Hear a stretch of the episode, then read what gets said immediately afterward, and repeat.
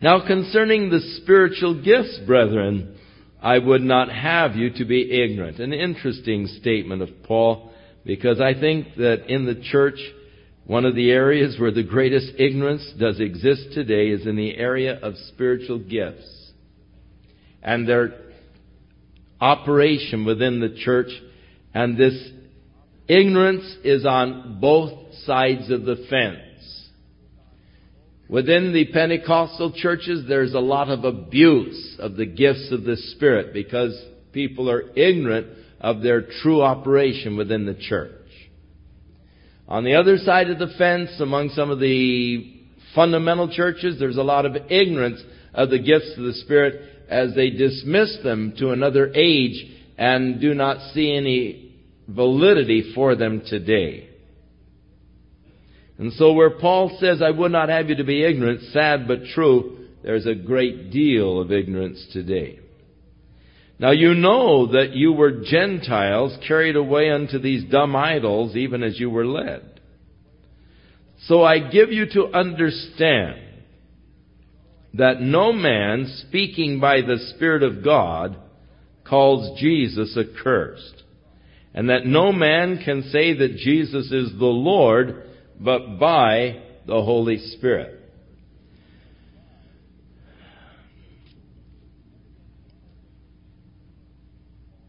Evidently, there was a rumor in Paul's day that someone speaking in tongues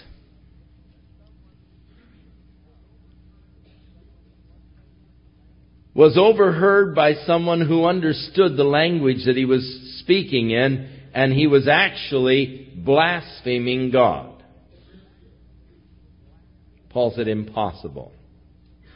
No man by the Spirit calls Jesus a curse. Now, that rumor probably started in Corinth, but it hasn't died yet. I often today hear people say, oh, well, there was a meeting you know, my aunt knew a woman who attended a service. Never will you ever hear a first-hand evidence of that rumor. It's always someone who knew somebody somewhere. And there was this meeting, and someone got up and spoke in tongues, and someone was there from Egypt, understood the language, and they were blaspheming God and all. And that rumor persists to the present day. However, know this. No man by the Spirit calls Jesus accursed. Impossible. Also, if you have a son who comes to you and asks for bread, you're not going to give him a stone. If he asks for a fish, you're not going to give him a scorpion. If he asks for an egg, you're not going to give him a serpent. Now, if you earthly fathers know how to give good gifts to your children, how much more will your heavenly Father give the Holy Spirit to those that ask Him? I'm tired of these boogeyman stories. You better be careful when you yield yourself and open up yourself to God because you don't know what spirit might come in. False. Your heavenly Father is much more gracious than we are as earthly fathers. And if I, as a sincere child of God, am seeking the fullness of God's Spirit and asking Him to give me more of His Spirit indwelling me and empowering me, it would be blasphemous to say that God would allow some false or evil spirit to come in and to take control of my life. That is an extremely blasphemous concept of God that I utterly reject. The second part of this is also interesting. No man can call Jesus Lord except by the Holy Spirit. If I really confess Jesus Christ is Lord, I can only do that as the result of the work of the Holy Spirit within my life. If you have made that confession, it's because of the work of the Holy Spirit within your life. You can't do it apart from the work of the Holy Spirit. You cannot make a genuine confession that Jesus is Lord except the Holy Spirit has done His work within your life. Now concern, now there are diversities of gifts, but the same Spirit. There are many different gifts. There is a partial listing here. Paul gives an another listing in Romans 12 in which he adds some that are not here. There are diversities of gifts. Many different gifts, but there's just one Spirit. The same Spirit. There are differences of administrations. Now he speaks about governments and helps and things of this nature, and there are different administrations. And yet, it is the same Lord. There are diversities of operations, but it is the same God which worketh all in all. So, even with the diversities of gifts, then there are diversities of the operations of that gift. I may possess a certain gift of the Spirit, and you may possess the same gift of the Spirit, but it may operate in my life differently than it operates in your life. And one thing about God is that He, he will not be pigeonholed by us. He, re, he refuses to be conformed to our patterns and to our mindsets. He allows himself that liberty of working as he wills and as he desires. And it doesn't always follow my patterns. Therefore, it is wrong to seek to receive the same kind of an experience that someone else received. God may work differently in your life. A mistake that we often make when we hear a person give a glorious testimony of how they received the baptism of the Holy Spirit or how they received some gift of the Spirit in their lives. They think, oh, well, that's the way it happens, and so, you know, I try to uh, look for the same kind of sensations, the same kind of feelings as, as some people are very, the sanguine especially, can describe things so vividly, you know. And I was under the piano. And I began to get this warm feeling that started at the top of my head, you know. And it was just like it came right on down through me and my whole body was just tingling with these, and, and they can go on. And so I am waiting upon God to say, Oh Lord, I want to receive more of your Spirit. And then I wait for this warm glow to start in the top of my head, and nothing happens. I wait and wait and wait, and I don't get this warm glow. And I think, well, maybe another night, you know. because I'm looking to imitate someone else's experience. But we, all of us relate to God in our own ways, and God relates to us in His own way, and our experiences can vary dramatically, though we do have and can be exercising the same gift of the Spirit. The way it works in me is different than the way it works in you. The sensations that I may feel would be different from the sensations that you may feel.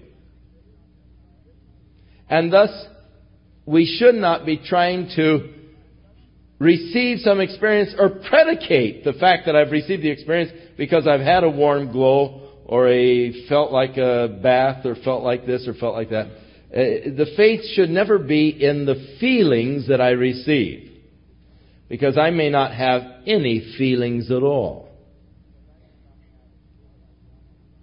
that I can describe. All I've got is pure faith in the promise of God. Oh, what a shame. No, what a blessing. I've got God's Word and I stand upon the Word of God. Same in salvation.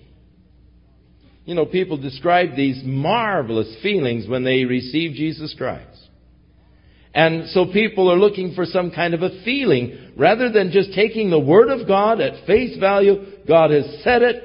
He has promised it. I put my faith in the Word and the promise of God and establish it there rather than, you know, well, brother, let me tell you, this is how it happened to me. And so, it's important that our faith be established in the Word because it doesn't change. My feelings do. My feelings can change radically from tonight to tomorrow morning. But the Word of God doesn't change.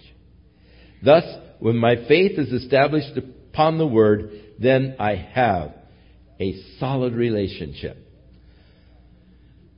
Diversities of spirits, I mean, but diversities of gifts, but the same Spirit, the same Lord, the same God. And of course, here you have the Father, Son, and the Spirit. But the manifestation of the Spirit is given to every man for the profit of all.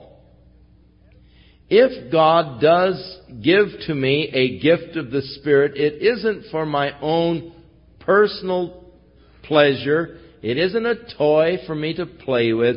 It's for the profit of the whole body of Christ. There is only one gift spoken of that is to be used in one's personal devotion and is for their personal benefit, and that is the gift of tongues. And we'll get to that next Sunday night as we study the 14th chapter, the proper use of tongues in the life of the believer. So, the gifts are given for the profit of the whole body of Christ. To one is given by the Spirit the word of wisdom. This word of wisdom is exercised in, of course, different ways, diversities of operations. In the early church,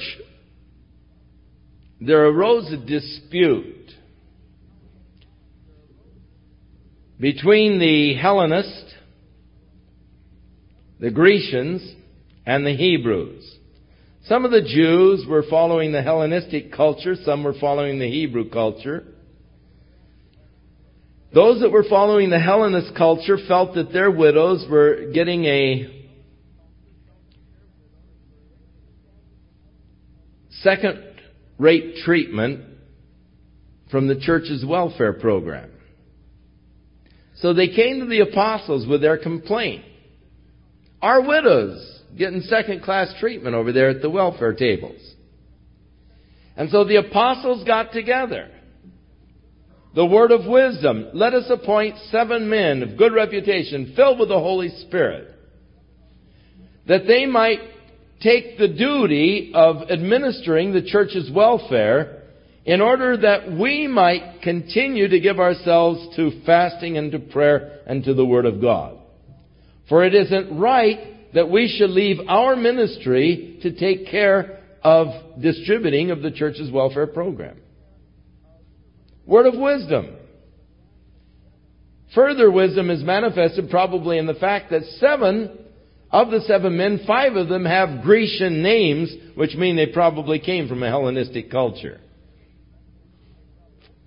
When certain brethren came to the church of Antioch and saw the Gentiles and their liberty in Christ. They said, hey, wait a minute.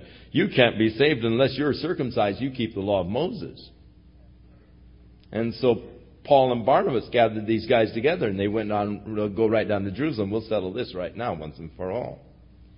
So they came to the church in Jerusalem and there was a big division over this. Peter got up and said, Well, he said, God called me to the Gentiles, and while I was speaking, the Holy Spirit came upon them. Who was I to resist the Word of God? I don't think that we ought to try and put a yoke of bondage on them that we've never been able to keep. Then others of them,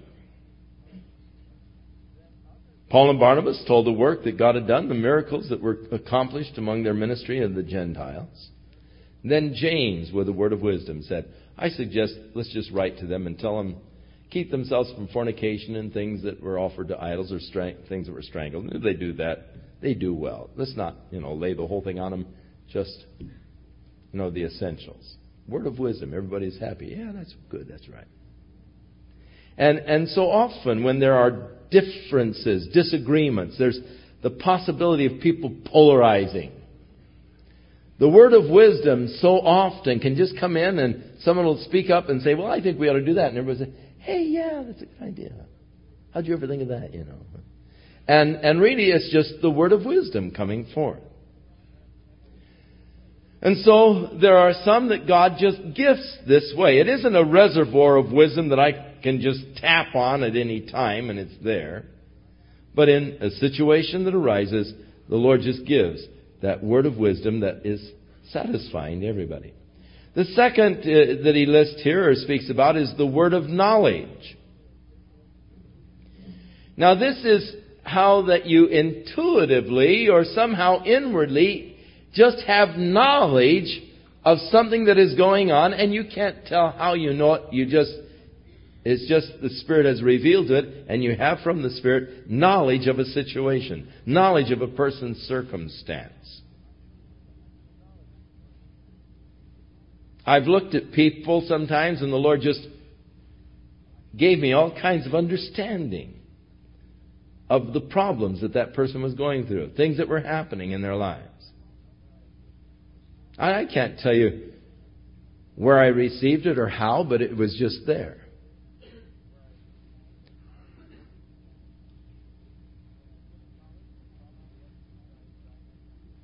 The word of knowledge was probably exercised by Peter when this fellow Simon was uh, seeking to buy the power that whosoever he laid his hands on they might receive also the gift of the Holy Spirit. And Peter said, Your money perishes with you. I perceive that in your heart there's, there's bitterness, there's jealousy, there's envy that is there. You better pray and repent. Peter was reading the fellow. And so this word of knowledge is interesting. I,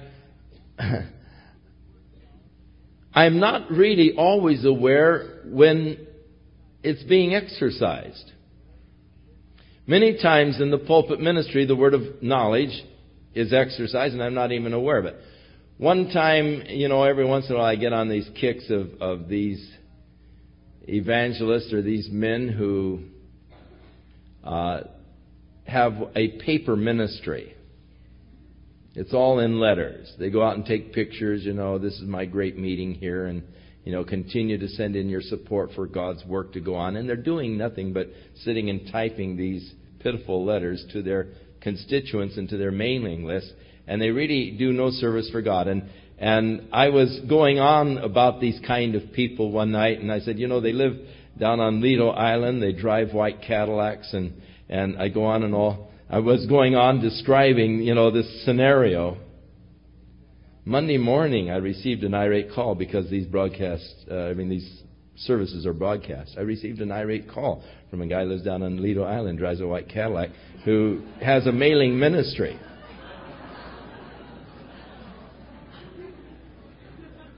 He said, You had no right speaking about my ministry.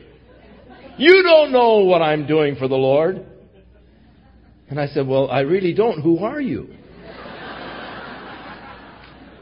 Said, you were talking about me last night, talking about, you know, my home here on Lido and my white Cadillac and all. I said, sir, I don't know anything about you. I've never heard of you in my life.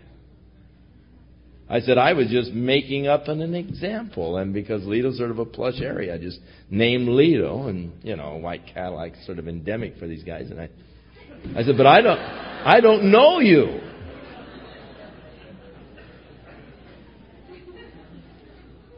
But I said, if I were you,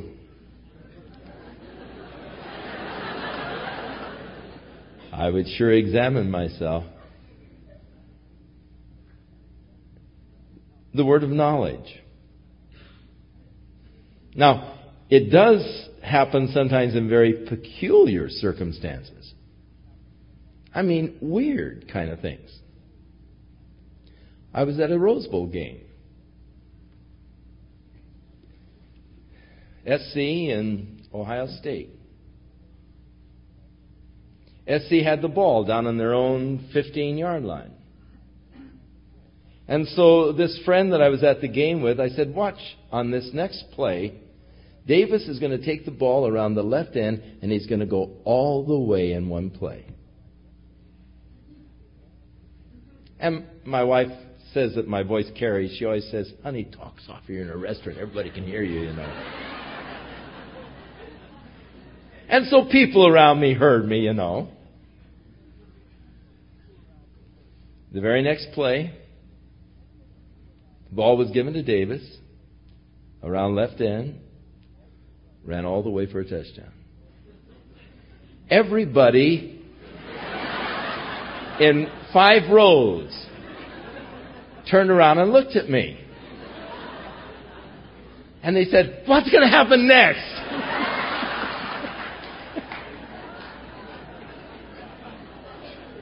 I don't know why I said it. I've never said anything like that in my life. But it was just something that came out.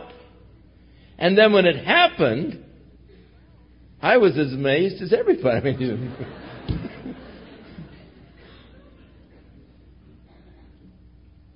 Word of knowledge is a very interesting thing. Just how it operates, a person doesn't really know. You know, I think that one thing is that the supernatural often operates so naturally that we fail to recognize it as the supernatural. There's an awful lot of supernatural happening around us that we are totally oblivious to. We're not even aware of it because it happens so naturally. I expect if God speaks to me, that there's going to be the chuck, you know, you know, your hair standing on end, oh, God's talking, you know. I mean, you can tell his voice. It's got that shake to it, you know. And so we're looking for some type of supernatural phenomena in order to recognize the work of God or the voice of God, but it oftentimes happens in a very still, small voice. An inner awareness, a sudden thought or inspiration, a sudden desire as God speaks to our hearts and plants His truth within our hearts. And so I have learned not to look for the fire, not to look for the earthquake, not to look for the rushing wind, but to listen to that still small voice as God speaks to our hearts. The word of knowledge by the same Spirit. To another, faith. Now we are told to every man is given a measure of faith.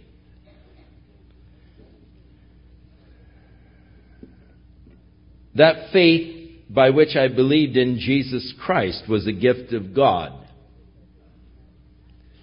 For by grace are we saved through faith, and that not of ourselves, it is a gift of God. The faith to believe in Jesus Christ was given to me by God. When Peter was going with John into the temple, and the man was seeking alms, and Peter said, Silver and gold I don't have, but what I have I'll be glad to give to you. In the name of Jesus Christ of Nazareth, stand to your feet and walk. And he took the man, lifted him to his feet. That was an act of faith on Peter's part, lifting a lame man to his feet. And immediately he received strength. And he began to run and leap and praise God. And then as he made his circuit through the temple. People said, Isn't that the lame man who's been out there for so many years? Yeah, it sure looks like him. What's he doing running? I don't know. Let's find out. And so as he came back out to Solomon's porch where Peter was still standing, he took hold of Peter, began to hug him. And all of the people began to relate the miracle to Peter. And so Peter said, Hey, you men of Israel, about 5,000 had gathered. Why marvel ye at this, or why look upon me or upon us as though we through our own righteousness have done this good deed to this lame man? Be it made known unto you that it's by the name of Jesus Christ of Nazareth that this man stand before you whole. He is the uh, stone that was set of naught by your builders, but he has become the chief cornerstone. And it is through the faith of him that this man has his perfect soundness in the presence of you all. Peter didn't say, hey, it's my faith, my great faith. I fasted and prayed for years and God finally gave this to me, you know. But he said, it is through the faith of him. The gift of faith. The faith of him that this man has this perfect soundness in the presence of you all. So Peter recognized that this wasn't just some faith that I have. I can go around and lift every lame man to his feet. But the Lord gave him faith in that particular instance. And he had that gift of faith for that instance, and he lifted the man to the feet by faith, and God healed him. And so, the gift of faith, and that's a special faith in a special situation. It isn't that you have faith in every situation. Men of faith oftentimes have great times of failure. Abraham, the father of those who believe. God said, I'm going to give you a son, Abraham. God kept saying, I'm going to give you a son, Abraham, the older he got. Sarah went through menopause. God said, I'm going to give you a son, Abraham. Sarah said, Abraham, let's quit fooling ourselves. God needs help. It's obvious. He wants to give you a son. So you take my handmaiden Hagar, going unto her, and then when the child is born, I'll be the midwife and I'll take the child from her womb and it'll be like my child and it'll be your son. And we'll help God out because at this point, you know, we've got to be practical. So Ishmael was born. And one day, when Ishmael was about 13 years old, playing outside, Abraham said, I mean, the Lord said to Abraham, Abraham, I'm going to bless you and give you a son. Let Ishmael live before you forever, Lord. that's all right, Lord. There he is. I accept it. And the Lord said, No, through Sarah shall your seed be called. So here's a man of faith, but he had a lapse of faith. It wasn't faith in every situation. He said, Hey, Sarah, you're so beautiful. You know, they'll kill me to take you away from me. So when we get down there, you just say, You're my sister. Don't tell me you're my wife. The man of faith, pawning off his wife as his sister. You see, sometimes we're discouraged because the faith isn't always there. Men of faith often have lapses of faith. Elijah Right after his contest with the prophets of Baal. When he said, hey, you build your altar, I'll build my altar, we'll pray to God, and the God who answers by fire, let him be the God. They said, fair enough. They built their altar, they prayed all morning, nothing happened, and Elijah came to him and said, hey guys, I'll bet your God's asleep. You ever thought of that? You probably have to cry louder to wake him up. Or it could be he's off on a vacation. That'd be a shame. Or it could be he's gone to the restroom and relieving himself. So that's what he said. He's a crude guy.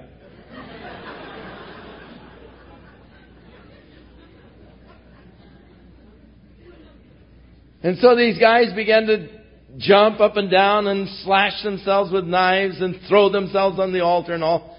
Still nothing happened.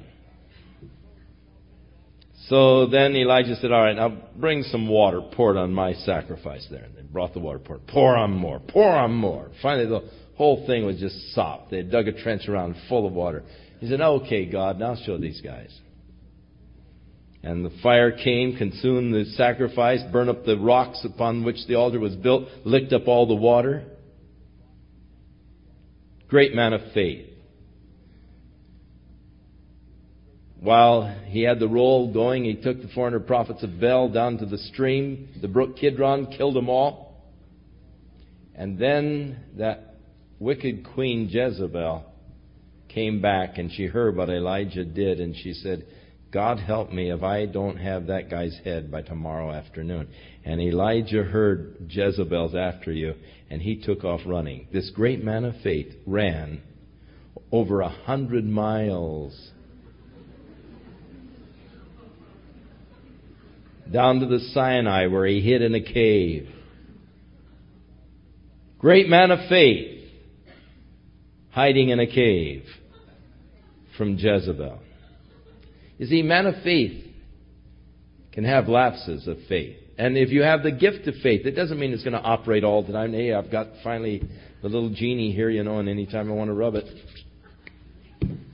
you know, Shazam, Alakazam, here it is, you know. But God gives to you in certain situations special faith, and it's glorious when God gives you the faith that He's going to work. And you just have that confidence and that faith and that trust and rest in God. Beautiful experience. Doesn't happen in every case, but uh, it's glorious when it does happen. To another, the gifts of healing by the same Spirit operates much as the gift of faith. To another, the working of miracles. Again, not in every situation, but a lot of miracles happening. To another, prophecy, which is really speaking forth the truth of God through the anointing of the Spirit. To another, the discerning of spirits. For there are many spirits that have gone out into the world, and not all are of God. To another, the various kinds of tongues. And to another, the interpretation of tongues. And we'll save our commentary on this till next Sunday night when we get into chapter 14.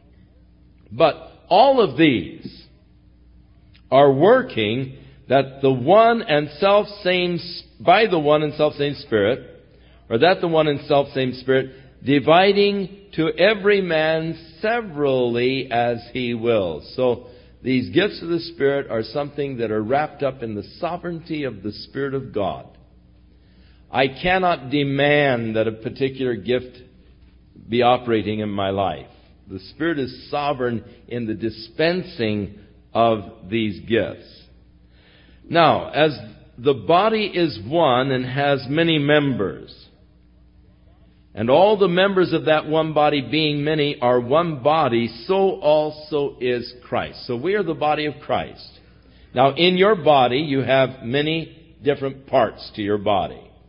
You have your fingers, you have your hands, you have your arms, you have your wrists, you have your eyes, your ears, your nose, your mouth, your legs, your feet, your toes. Various parts of your body, many parts of your body, but yet you're one body. Now, if you drop a lead pipe on your toe, where do you hurt?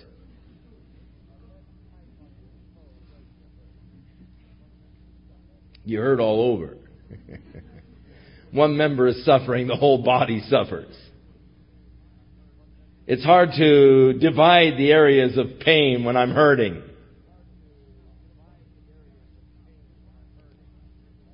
Now, the body of Christ, here we are, many members, but we're not the whole body of Christ.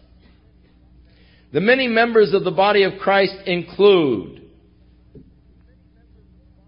the Presbyterian church down the street, the Lutheran church over in Mesa Verde, the Baptist church down on Baker. We are all members of the body of Christ. We're all then a part of each other, a part of that one body. And God help us to come to this awareness and realization. There are always those who seek to want to divide the body of Christ. The recognition of themselves to the exclusion of other parts. Or there are always those who think that they are the most important part of the body of Christ. But every part is necessary for the other. And if the whole body were just an ear, then where would be the seeing? And if the whole body were just an eye, then how could you hear? So God has brought the body of Christ of many members, brought them together we are all one body and in recognition of this, if one member of the body is suffering, then we should all be feeling it. If one member of the body is being exalted, then we should all rejoice in the exaltation of that part of the body. And so Paul teaches this beautiful lesson of the oneness of the body of Jesus Christ.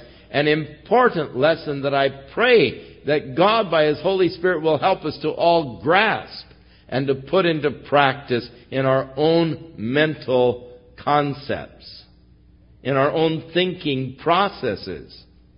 That we will not be guilty of just thinking of ourselves exclusively or looking for our own benefits exclusively. Or just one segment of the body of Christ to the exclusion of others. We have not yet heard on Channel 30 whether or not the interim license will be given to us. We're supposed to hear any day, but it's a government agency and uh, there's not always the most um, hmm, well, they're not always the most dependable. Uh, they were supposed to have issued by the fourth by their previous declarations, but uh, they're no doubt uh, deliberating it, and whatever decision they come up with, we will surely abide with. But we do intend, if they grant to us that permit for Channel 30, I intend to immediately call Chuck Swindoll, James Dobson, um, Dave over in Santa Ana uh, at the Calvary Church, Hawkins, uh, John MacArthur, and get these fellows together and say, look, here's what God has laid in our laps. Let's pray together and seek the Lord on how to best use this facility for His glory. And, and get many different representatives from the body of Christ,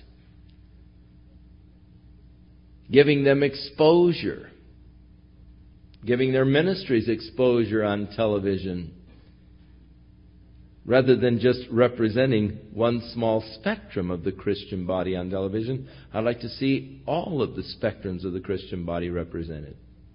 The true body of Christ those who own to the Lordship of Jesus Christ. And so John and I disagree in some areas. But we are still brothers in Christ Jesus and one in Him. And that oneness that we share in Christ is far greater than any disagreement that we might have concerning the issues that we're talking about tonight. So, we need to have that awareness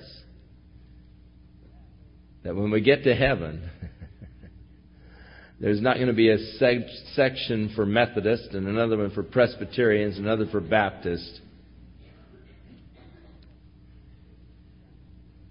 But in Christ there is neither Jew nor Greek, barbarian, Scythian, bond or free, Baptist or Methodist, Presbyterian or Nazarene or Church of God or Church of Christ, but they are all one in Him. Beautiful lessons here that Paul teaches concerning the oneness of the body. So by, for by one Spirit we are all baptized into one body. Whether we are Jews or Gentiles, Baptists or Presbyterians, whether we be bond or free, we have been all made to drink into one spirit. For the body is not one member, but many. Imagine if the body was just, what a weird world this would be, wouldn't it? If, if, if your body had just one member and each of us, you know, were just a different part. Look at that big toe going down the street. Isn't that weird looking?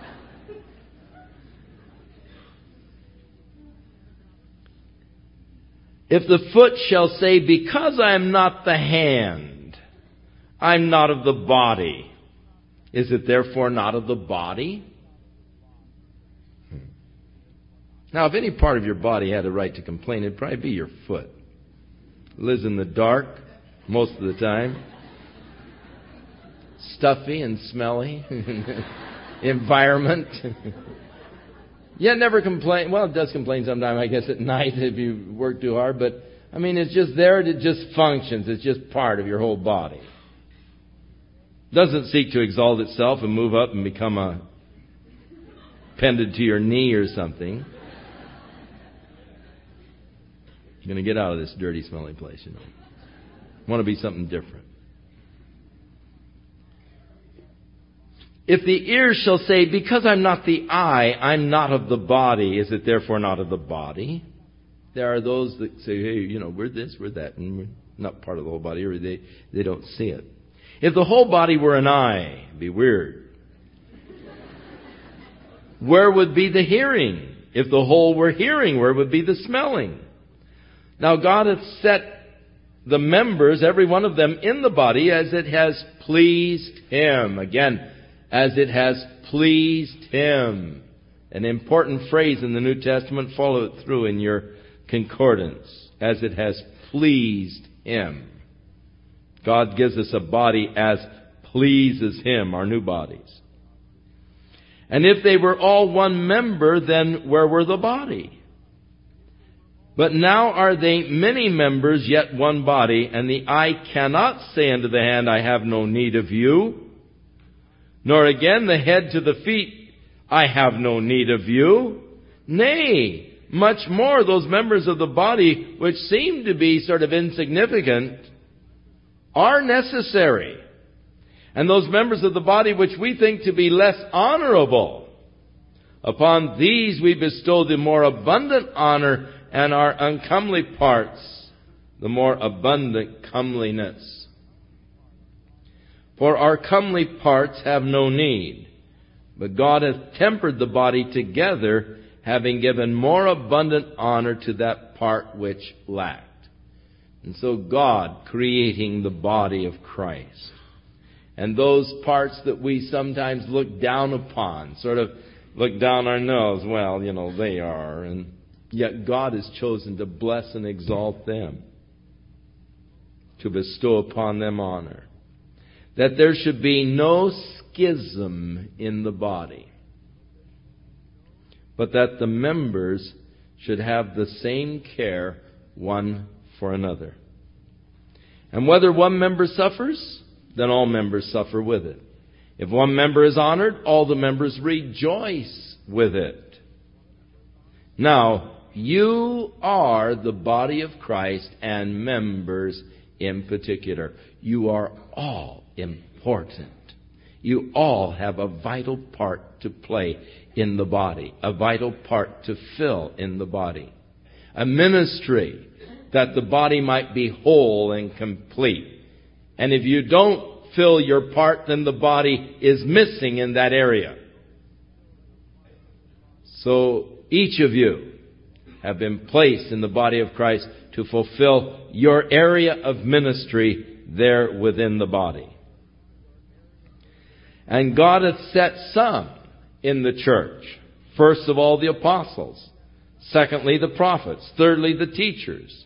And after that, the miracles and the gifts of healing and the helps and the governments and the diversities of tongues. Rhetorical questions are all apostles? No. Are all prophets? No. Are all teachers? No. Do all work miracles? No. Have all the gifts of healing? No. Do all speak with tongues? No. Do all interpret? No. Therefore, covet earnestly the best gifts and yet, I will show you a more excellent way. A more excellent way than having these gifts of miracles or healings or whatever operating in your life. God has something even better for you. You'll get to it next Sunday as we move along.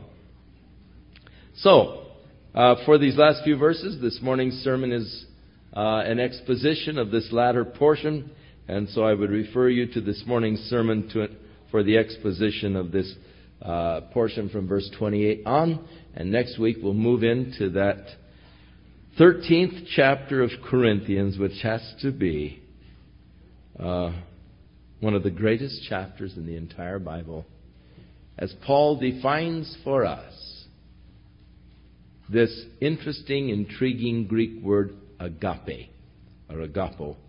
Uh, and, and we get the definition for this kind of love that originates with God and that He wants to flow through our lives. And then in chapter 14, the proper use of the gift of tongues and interpretation of tongues. So, interesting study next Sunday night. Never think I'm unimportant.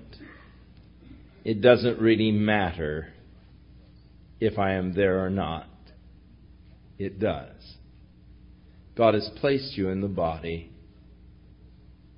and God has chosen to place the greater honor on some of the more insignificant or parts that aren't as obvious or as noticed as others. In a sense, I guess God has made me a mouth. But if the whole body were a mouth, what a mess it would be. So we each take our place within the body, opening our hearts to God that the Holy Spirit might cause us to function in a well coordinated way. That God then might use us for His glory. One of the problems with the church is that so often we find the church body spastic. Because each part of the body is wanting to do its own thing. And we're not really sensitive and yielded to the Holy Spirit, who is the one who coordinates the movement of the body. And so the church has not had as strong a testimony before the world as it should because of the body fighting against itself. Now, what if your body did that? What if your hand had a different idea than your arm of what it wanted to do? Or your legs, each of them had separate desires of where they wanted to go. And you get a picture of what the body of Christ looks like before the world many times as, you know, everyone wants to do their own thing and not surrender to the Holy Spirit.